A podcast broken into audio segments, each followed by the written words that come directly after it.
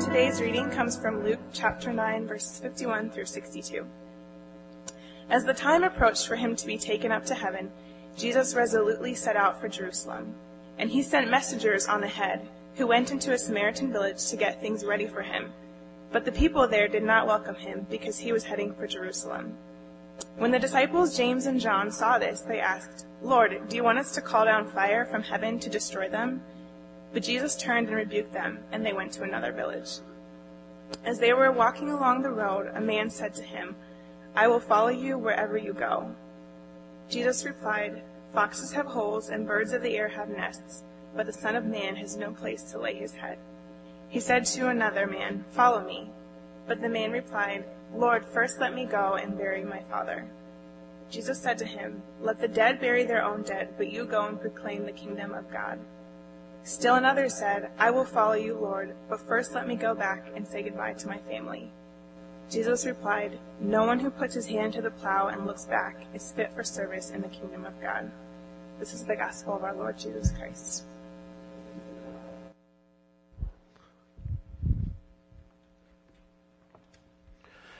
Well, next Sunday is one of the greatest Sundays of the year. It, it's not on the religious calendar, but it's Super Bowl Sunday, right? If you like football, it's great. You know what? One of the greatest things about Super Bowl is, you know this is true, the commercials right? The commercials. Even if you don't like football, you'll tune in in between the plays to see the commercials because they're great. Sometimes they're just raunchy. So, yeah, I know that, but a lot of times they're just really funny. I might have said it before, but I love commercials. Matter of fact, I would watch bad television just so I could see the commercials. Because, among other things, they say a lot about our culture. Um, I won't go on a rant about what they say. My wife's heard that and hates it, and I won't do it to you. But sometimes they're just funny, and they make me laugh out loud. Every one of them, though, right, has the same point. It's to be short, crisp, pithy, to remind you of one thing. And most of the time you get the message. Matter of fact, it'll stick in your head and it won't go away. One that I thought of this week when I was preparing for this sermon was the Staples commercial. You know, the easy button? Boink. Everything's piled up on the desk. The secretary's just overwhelmed by what the boss has given her. And she looks to her right and she sees Staples' red button and pats it with her head and boom, all the papers come together and everything's fine. The easy button is right in front of her. All she gotta do is tap it and Staples is there for you if you're willing to pay enough money to organize your life right now. It's a great commercial because you never forget it. And it's stupid. Really stupid. Because Staples is not going to make your life easy. You still have to organize it. Of course, it might make it a little easier. And you know what's even more stupid? Sometimes we think about the gospel that way. The good news is going to make my life easy. Everything's going to get better. Everything that was good is better yet. Everything that was bad is going to fade into oblivion. And I'm going to have perfect peace. Don't mean to smash your dream, but Jesus never says that. Oh, he does talk about joy. He talks about joy that's unspeakable. He talks about love. He talks about hope. He talks about peace. But he doesn't say everything's going to be alright. He doesn't say that the gospel has an easy button. Because it doesn't. And if you look at the gospel, more often than not, it's a call to discipleship. It's a call to follow, and following is routinely not easy when Jesus speaks. You'll notice from these stories this morning. At the very beginning, it starts out with Jesus being rejected by the Samaritans. And at first you think, well, that's not really a disciple calling story, but actually I think it is. It precedes three other stories. So why is it linked? Why does Luke choose to link it to those other three encounters with three people? I think because Jesus is teaching in that first story with the rejection of the Samaritans of his gospel, he's teaching the disciples that following Jesus requires patience. What did they want to do? when the gospel was rejected, when Jesus gave them the good news, when Jesus, the very Son of God, was in their presence, when He gave them more than they could ever ask for, and they said thanks but no thanks, the disciples said, are you kidding me? We're giving you the good news and you're rejecting it? I've got an idea. Why don't we just call down fire from heaven and burn up the whole town? Talk about a loss of patience. Jesus turns and rebukes them and he says, no. In effect, he basically says, stop it already. Don't you understand what following me means? It means that, like me, you're going to share the good news and people are going to reject it. Like me, you're going to give yourself away and people are going to stomp on your goodness. Like me, if you follow me, you're going to have to have patience, not to punch them in the mouth and not to call down judgment upon them. Oh, God's going to judge. That is absolutely certain. But that's God's job, not yours. So following Jesus first requires patience. Second, following Jesus is absolutely unpredictable. Did you notice the man who said, Jesus, I'm ready to follow you? And Jesus said, Do you have any idea what you just asked? The foxes have places to sleep. The birds have a nest. I don't have any place to lay my head. Let me tell you what life is like with me. From one day to the next, you never know where you're going to be. You never have any idea what's going to happen. And we really don't know where we're going to sleep. In Matthew's gospel, this same reference includes a little bit more detail. It says that it was actually a scribe, which was a teacher of the law, who said to Jesus, Rabbi, teacher, I'm willing to follow you. It seems that the implication in that person's mind was this. He was selecting Jesus to be his rabbi. That was not uncommon. People sought out rabbis. They had certain rabbis they wanted to study with. And he was basically saying to Jesus, I'll follow you. I'll be a student. You be the rabbi. Not unlike a PhD student who comes to Indiana University or somewhere else, has placed himself or herself in this place to study under a person, a famous professor. They want them on their dissertation committee. They want to learn as much as they can from them. They want to make their way in the world. They come to be taught and mentored and tutored. And Jesus says, well, my friend, let me tell you about the paradigm. It's not like that teachers or rabbis teach and you sit and listen. If you want to be my student, it means you put on your sandals, you put on your walking clothes, and you follow. Oh, yeah, I'll teach. I'm a teacher.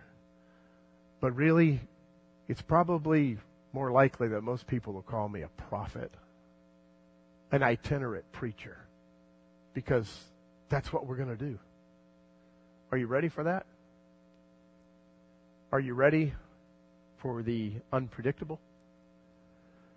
Third lesson in these stories is um, following Jesus is a matter of urgency, extreme urgency.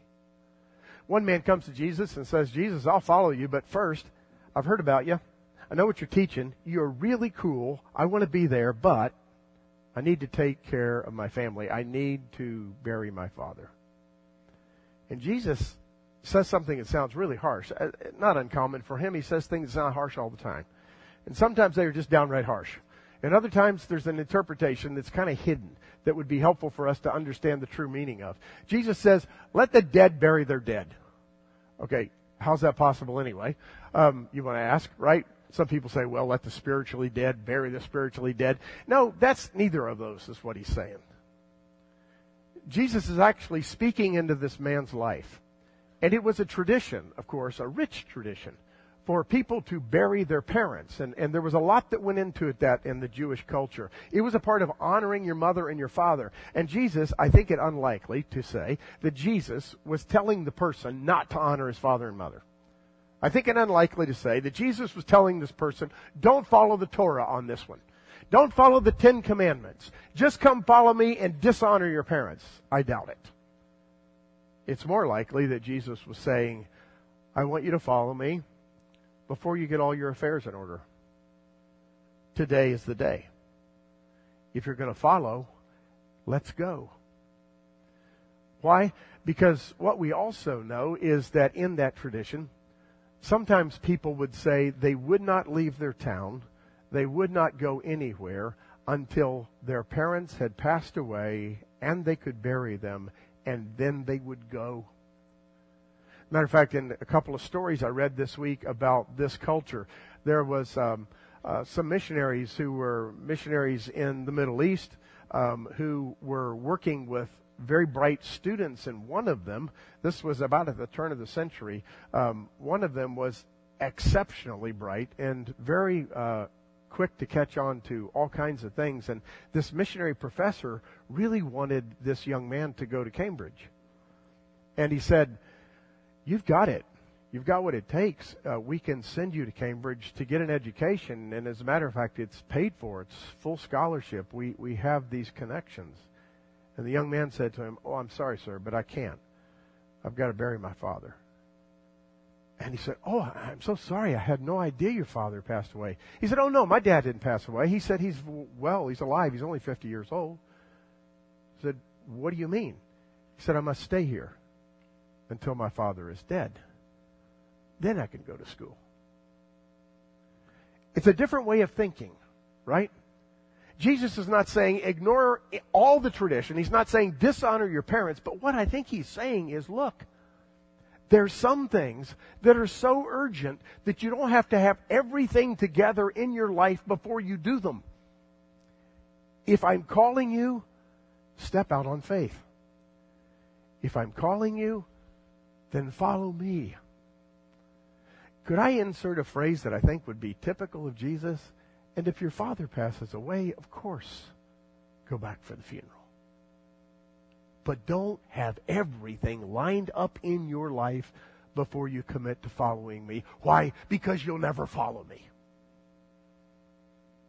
If you've got everything the way you want it, you'll stay.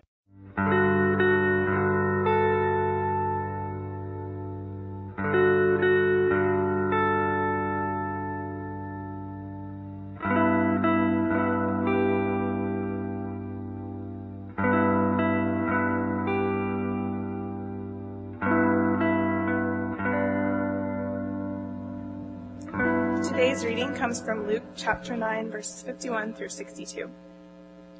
As the time approached for him to be taken up to heaven, Jesus resolutely set out for Jerusalem. And he sent messengers on ahead, who went into a Samaritan village to get things ready for him.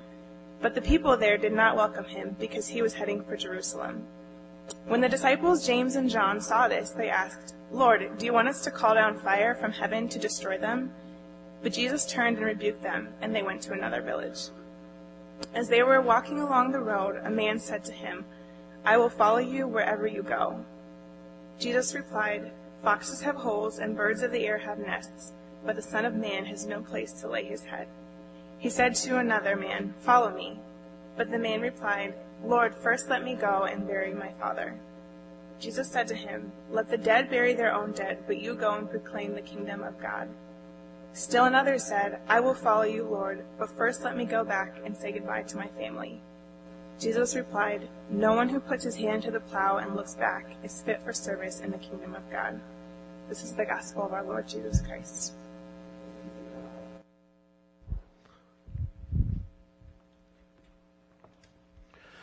Well, next Sunday is one of the greatest Sundays of the year. It, it's not on the religious calendar, but it's Super Bowl Sunday, right? If you like football, it's great. You know what? One of the greatest things about Super Bowl is, you know this is true, the commercials, right? The commercials. Even if you don't like football, you'll tune in in between the plays to see the commercials because they're great. Sometimes they're just raunchy. So, yeah, I know that, but a lot of times they're just really funny. I might have said it before, but I love commercials. Matter of fact, I would watch bad television just so I could see the commercials because, among other things, they say a lot about our culture. Um, I won't go on a rant about what they say. My wife's heard that and hates it, and I won't do it to you. But sometimes they're just funny. And they make me laugh out loud. Every one of them, though, right, has the same point. It's to be short, crisp, pithy, to remind you of one thing. And most of the time you get the message. Matter of fact, it'll stick in your head and it won't go away. One that I thought of this week when I was preparing for this sermon was the Staples commercial. You know, the easy button? Boink. Everything's piled up on the desk. The secretary's just overwhelmed by what the boss has given her. And she looks to her right and she sees Staples' red button and pats it with her head and boom, all the papers come together and everything's fine. The easy button is right in front of her. All she gotta do is tap it and Staples is there for you if you're willing to pay enough money to organize your life right now. It's a great commercial because you never forget it. And it's stupid. Really stupid. Because Staples is not going to make your life easy. You still have to organize it. Of course, it might make it a little easier. And you know what's even more stupid? Sometimes we think about the gospel that way. The good news is going to make my life easy. Everything's going to get better. Everything that was good is better yet. Everything that was bad is going to fade into oblivion. And I'm going to have perfect peace. Don't mean to smash your dream, but Jesus never says that. Oh, he does talk about joy. He talks about joy that's unspeakable. He talks about love. He talks about hope. He talks about peace. But he doesn't say everything's going to be alright. He doesn't say that the gospel has an easy button. Because it doesn't. And if you look at the gospel, more often than not, it's a call to discipleship. It's a call to follow, and following is routinely not easy when Jesus speaks. You'll notice from these stories this morning. At the very beginning, it starts out with Jesus being rejected by the Samaritans. And at first you think, well, that's not really a disciple calling story, but actually I think it is. It precedes three other stories. So why is it linked? Why does Luke choose to link it to those other three encounters with three people? I think because Jesus is teaching in that first story with the rejection of the Samaritans of his gospel, he's teaching the disciples that following Jesus requires patience. What did they want to do? When the gospel was rejected, when Jesus gave them the good news, when Jesus, the very Son of God, was in their presence, when He gave them more than they could ever ask for, and they said thanks but no thanks, the disciples said, are you kidding me? We're giving you the good news and you're rejecting it. I've got an idea. Why don't we just call down fire from heaven and burn up the whole town? Talk about a loss of patience. Jesus turns and rebukes them and he says, no. In effect, he basically says, stop it already. Don't you understand what following me means? It means that, like me, you're going to share the good news and people are going to reject it.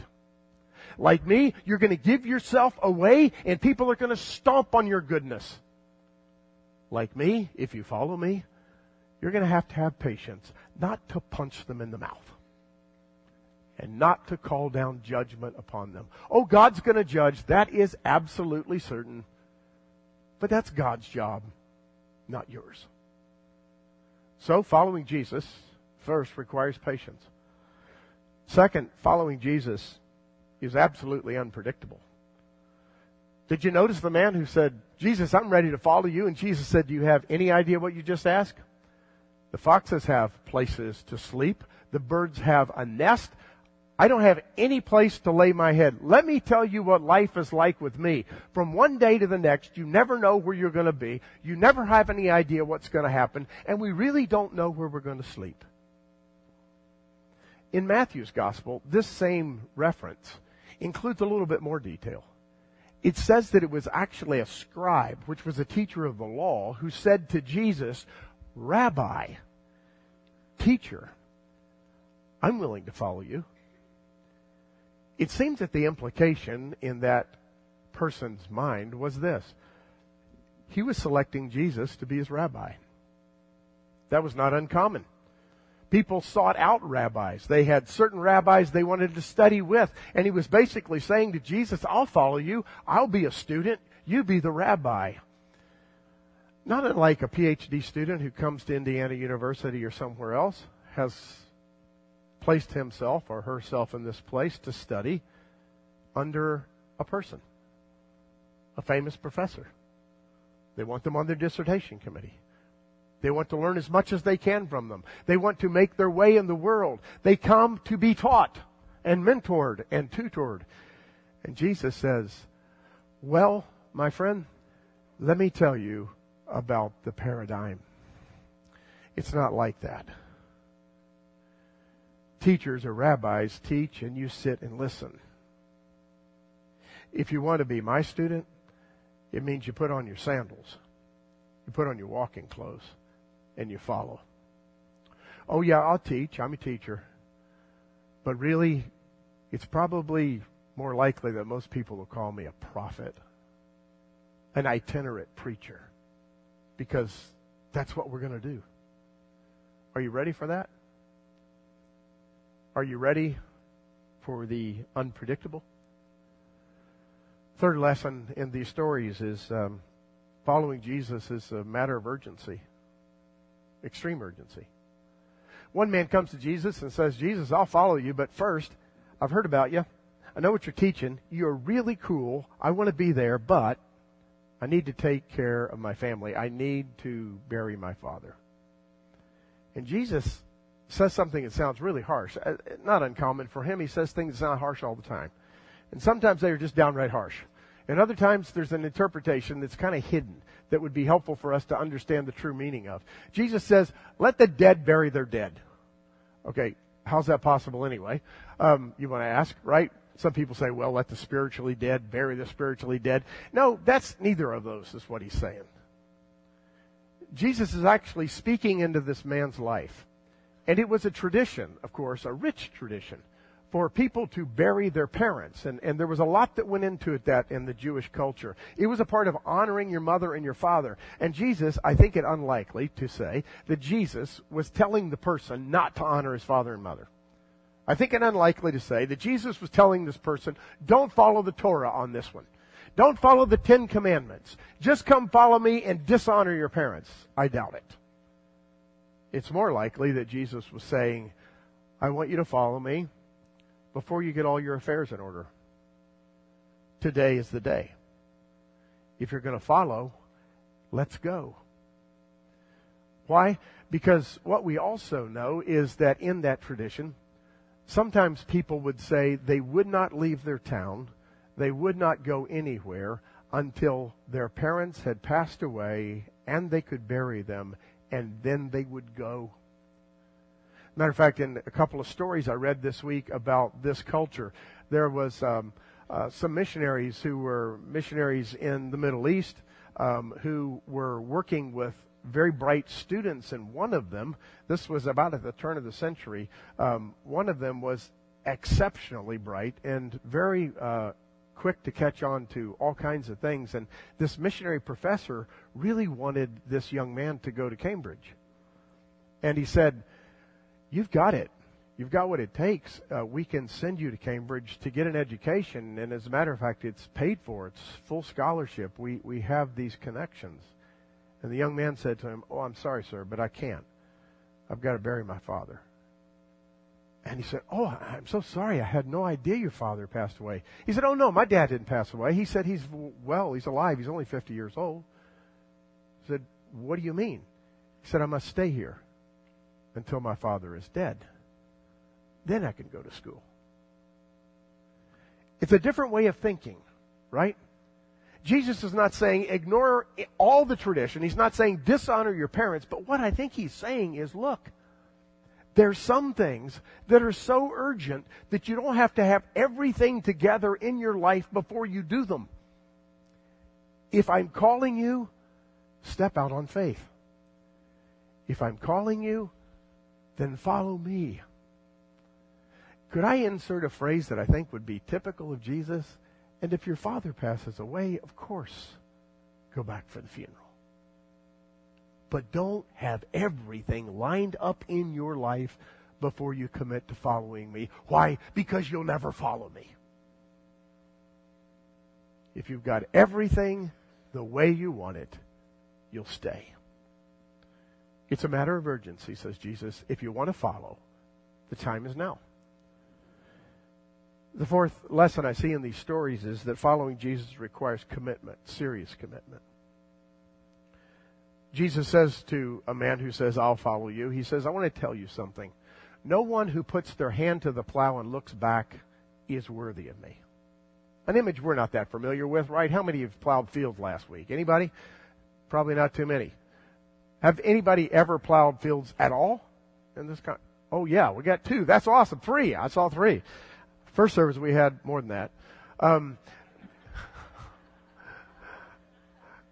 The image of plowing and doing a straight furrow is not something we think about a whole lot. I do remember my father-in-law talking about living up in Shelbyville, Indiana, um, and uh, they had a farm, and uh, he actually remembers plowing the field with a horse and a plow. Um, and he said one of the ways that you learn early on to uh, plow a straight row is that you find an object out there in the distance on the horizon. You just keep your eye on it and you just go for it, right? You line it up. You know you're straight to begin with. You don't take your eye off of it. And then you turn around, you come back the other way and you do that and it helps. Jesus is basically saying, you got to do that. If you want to follow me, you got to keep your eye on the plow or your eye on the distance or your eye on the soil where the rocks are that could throw you off. You got to be committed. Don't glance to the right or to the left if you're going to follow me. So maybe plows don't do it for us. How about this analogy? Don't text when you drive. Huh? Keep your eyes on the road. I remember when my kids decided to get their license, you know, they went through the driver's ed thing.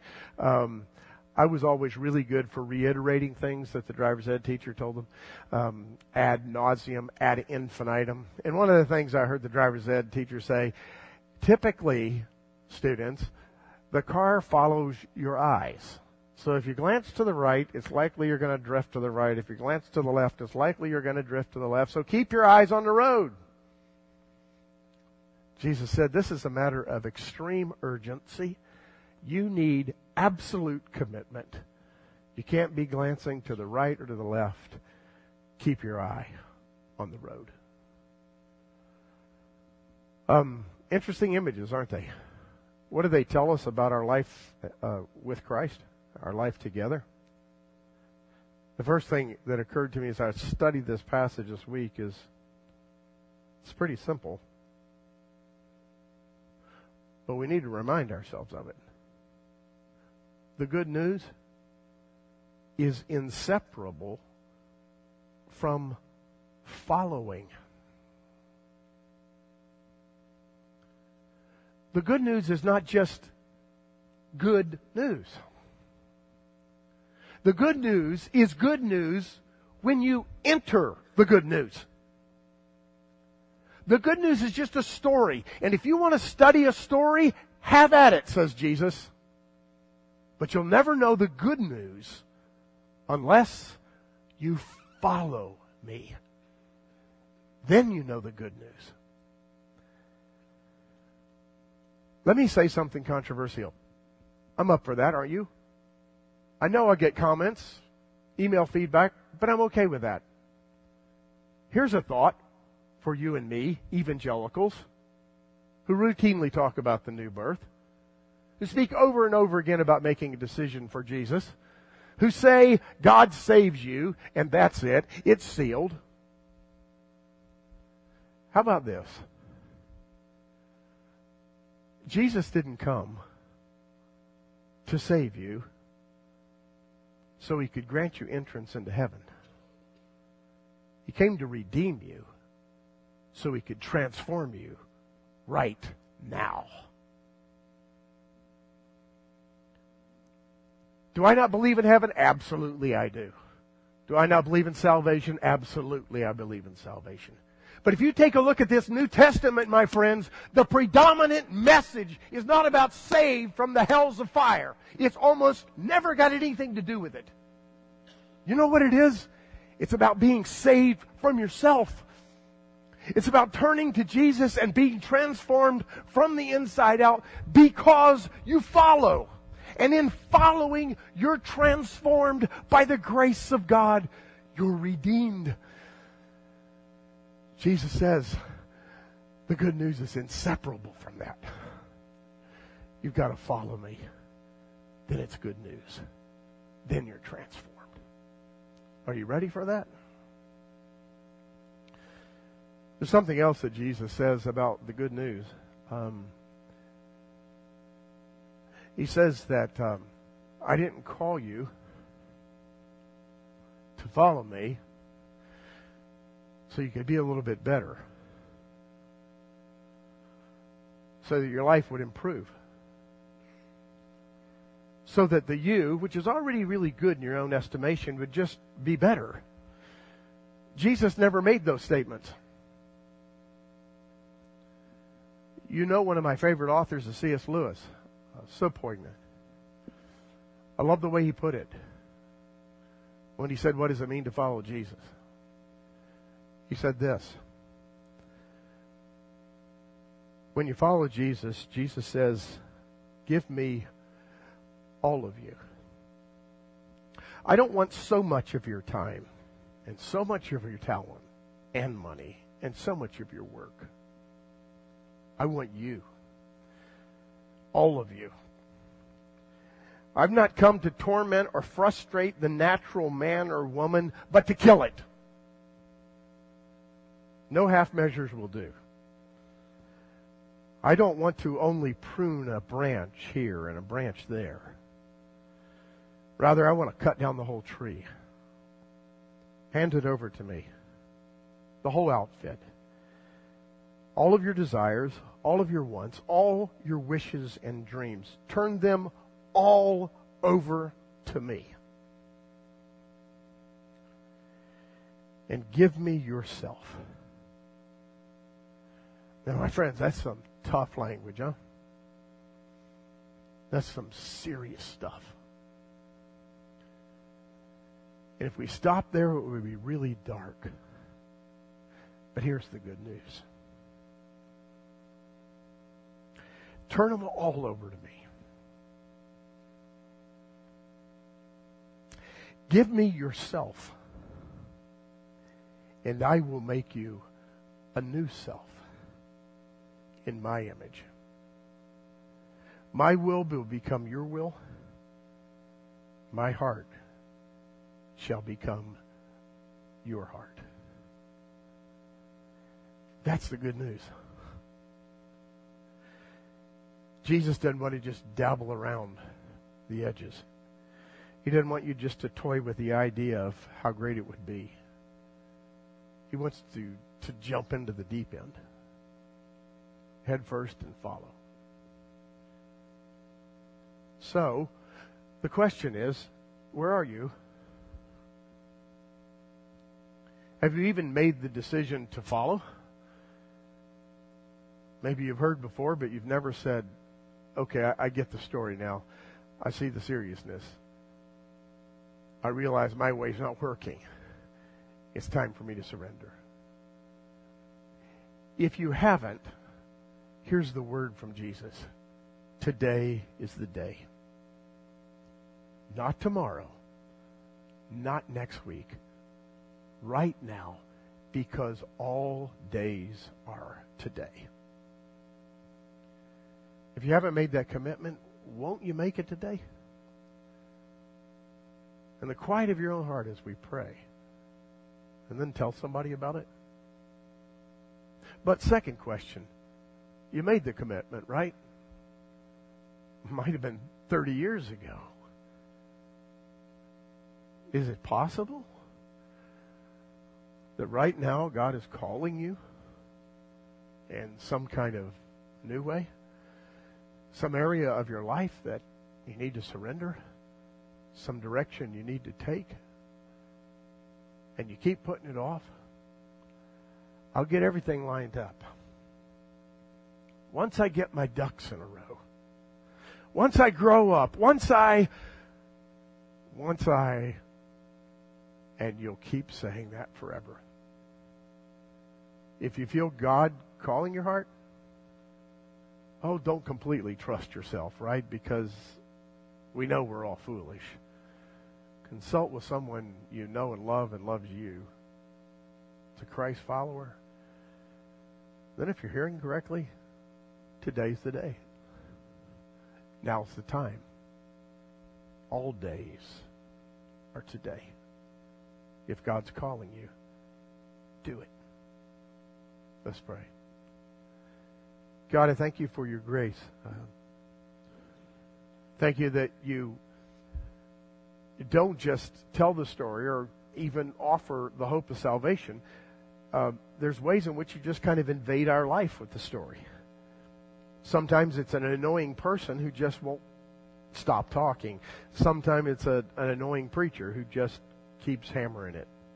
Sometimes it's your word in the quiet of our own hearts that is an echo, a haunt that won't go away. Sometimes it's just an intuition. But God, you, you do pursue us. We know that we are dead on our own in our trespasses and in sin unless you make us alive to you. And we thank you right now for making us alive, for giving us the desire. And now, God, especially uh, today, uh, we pray that you will incline someone's heart to make the decision to see, say, Yes, Lord Jesus, I surrender my life to you. It's not working my way. I know I need you as a Savior. I come to you right now. And Lord, for those who have been following and, well, quite frankly, like all of us, their hands slipped off the plow and their heart's not been as true as it ought to be. We pray, Lord, uh, as you speak to those individuals, that you will give them the courage to step out in faith and follow. To hear your voice clearly, to know that it's you, not just an emotion, but truly you, and then to follow. And Lord, we'll thank you for the redemption that takes place when we surrender, when we follow and when you transform. That's good news. Thank you for it, Lord. In the name of Christ our Lord, we pray. Amen.